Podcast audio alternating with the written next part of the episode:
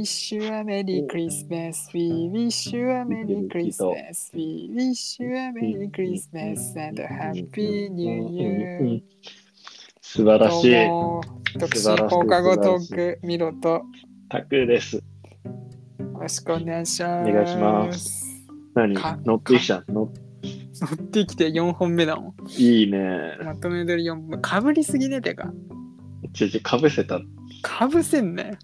なんで？りすぎて。聞けよ。俺の歌聞けよ。最後まで。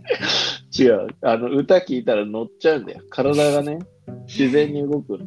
あ、ほんと。じゃあちょっとコールレスポンスとか入れればよかった。そうだね。スターのが。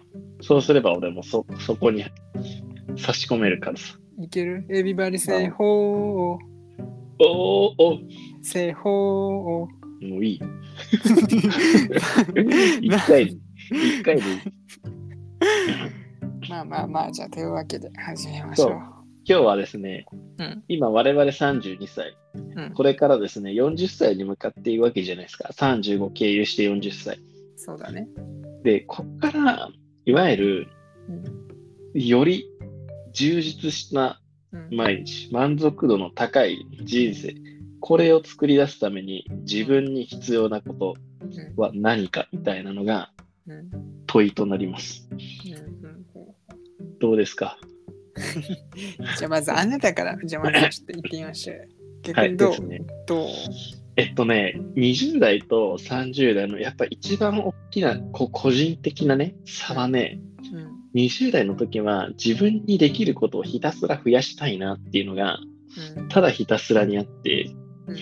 だから英語とか、いわゆるプログラミングとか、あとはあの論文を読むみたいな、そそういったところで、ひたすらね、知識であったりとか、できることを増やしたいなって思ってただ今はそそこまでもちろんね、あのー新しいことを学ぶことは非常にと楽しいとは思うんだけど、うん。どっちかというと、うん。あのー対話をするみたいな方、例えば、ま、今まで全く関わりのなかった人だったりとか、あのーいわゆる価値観とか文化とかはバックグラウンドとかが全く異なる人と深く対話するみたいなものが非常に楽しいなと思ってきて、いると。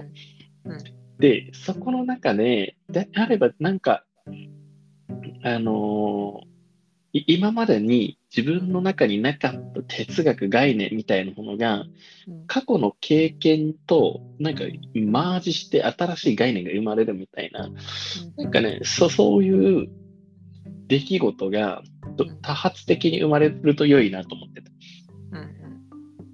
で、でそれをですね、つ積み重ねながら、その様々な類の信用を得得ながら、自分にできることをまたさらに増やしていきながら、みたいなものが一個楽しそうだなと思ってる。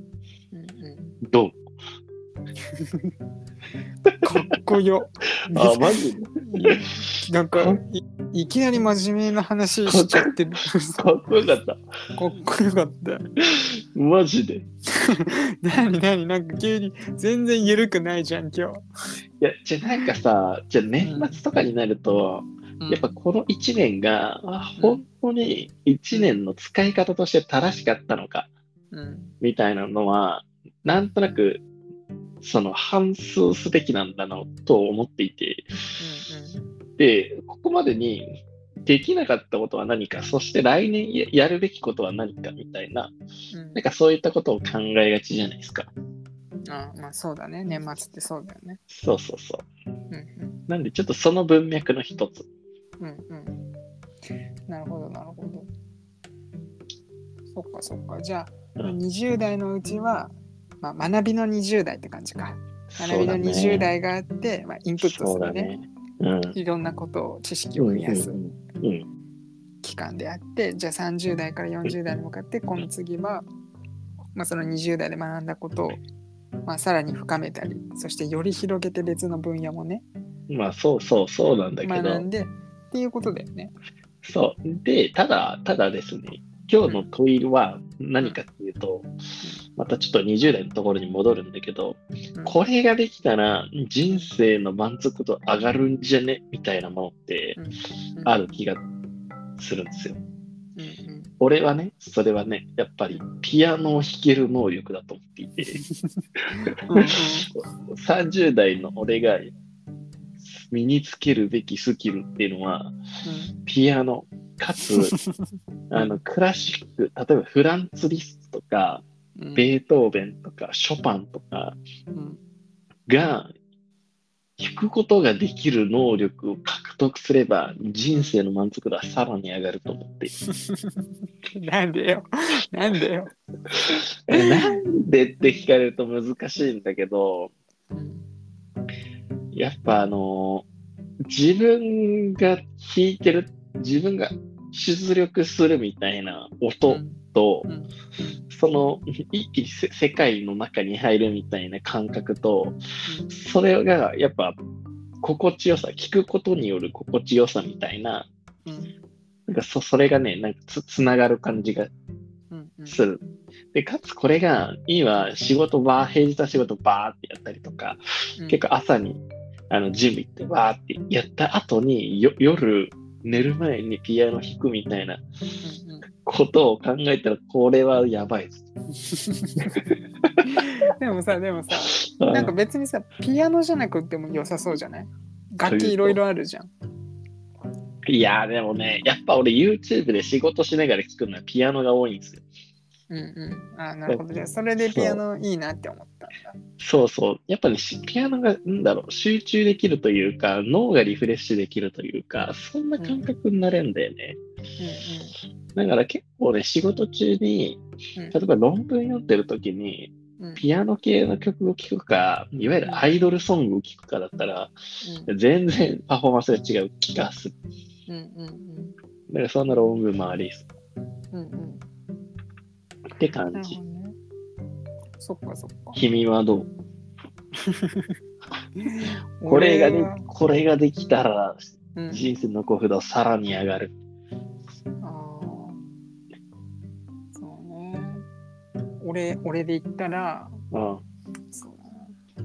人とおうコミュニケーションを取れるようになった 人生はもっと良くなる。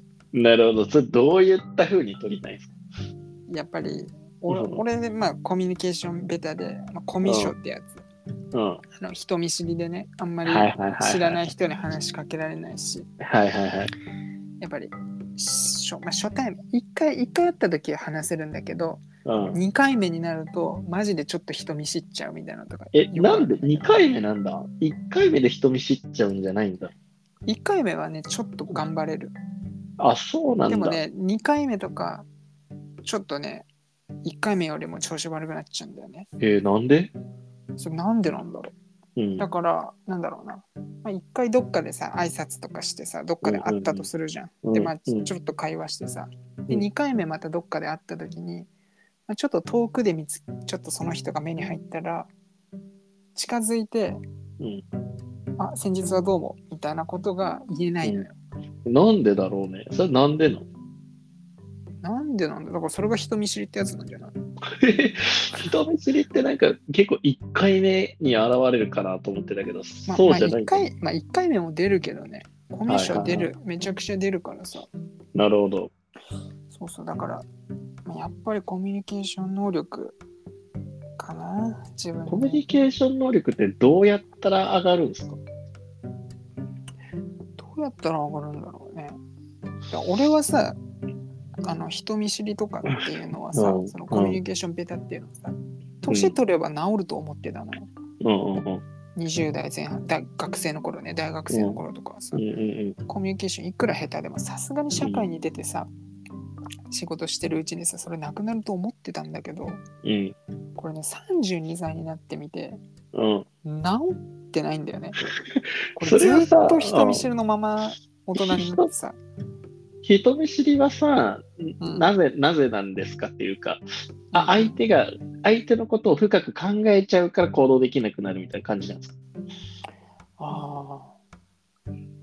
なんだろうな。なんかでもね何を話したらいいか分かんないとかってマジであるんだよね。あ、えじゃあ一番の要因は何を話したらいいか分かんないなの？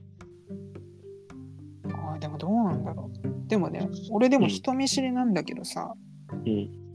話はうん、なんか、いいいいって言われるのよ。じゃあなんで人見知るんですか？わかんねえんだよ。俺でも人見知りであんまりうまくコミュニケーション取れてないと思ってるんだけどさ、でも周りの人からはそうは見えないとかって言われたりすることがあったりするのよ。なるほど。じゃあちょっとさ、そのあたりうん分解、因数分解してみますか？人見知りうんの内訳みたいなものをうんうん次回かな？うん。次回ちょっとじゃあ人見知りについてじゃあちょっと掘り下げてみますか。OK。じゃあ今日は帰りましょはいはい。う。じゃあまた。じゃあね。バイバイ。おーい。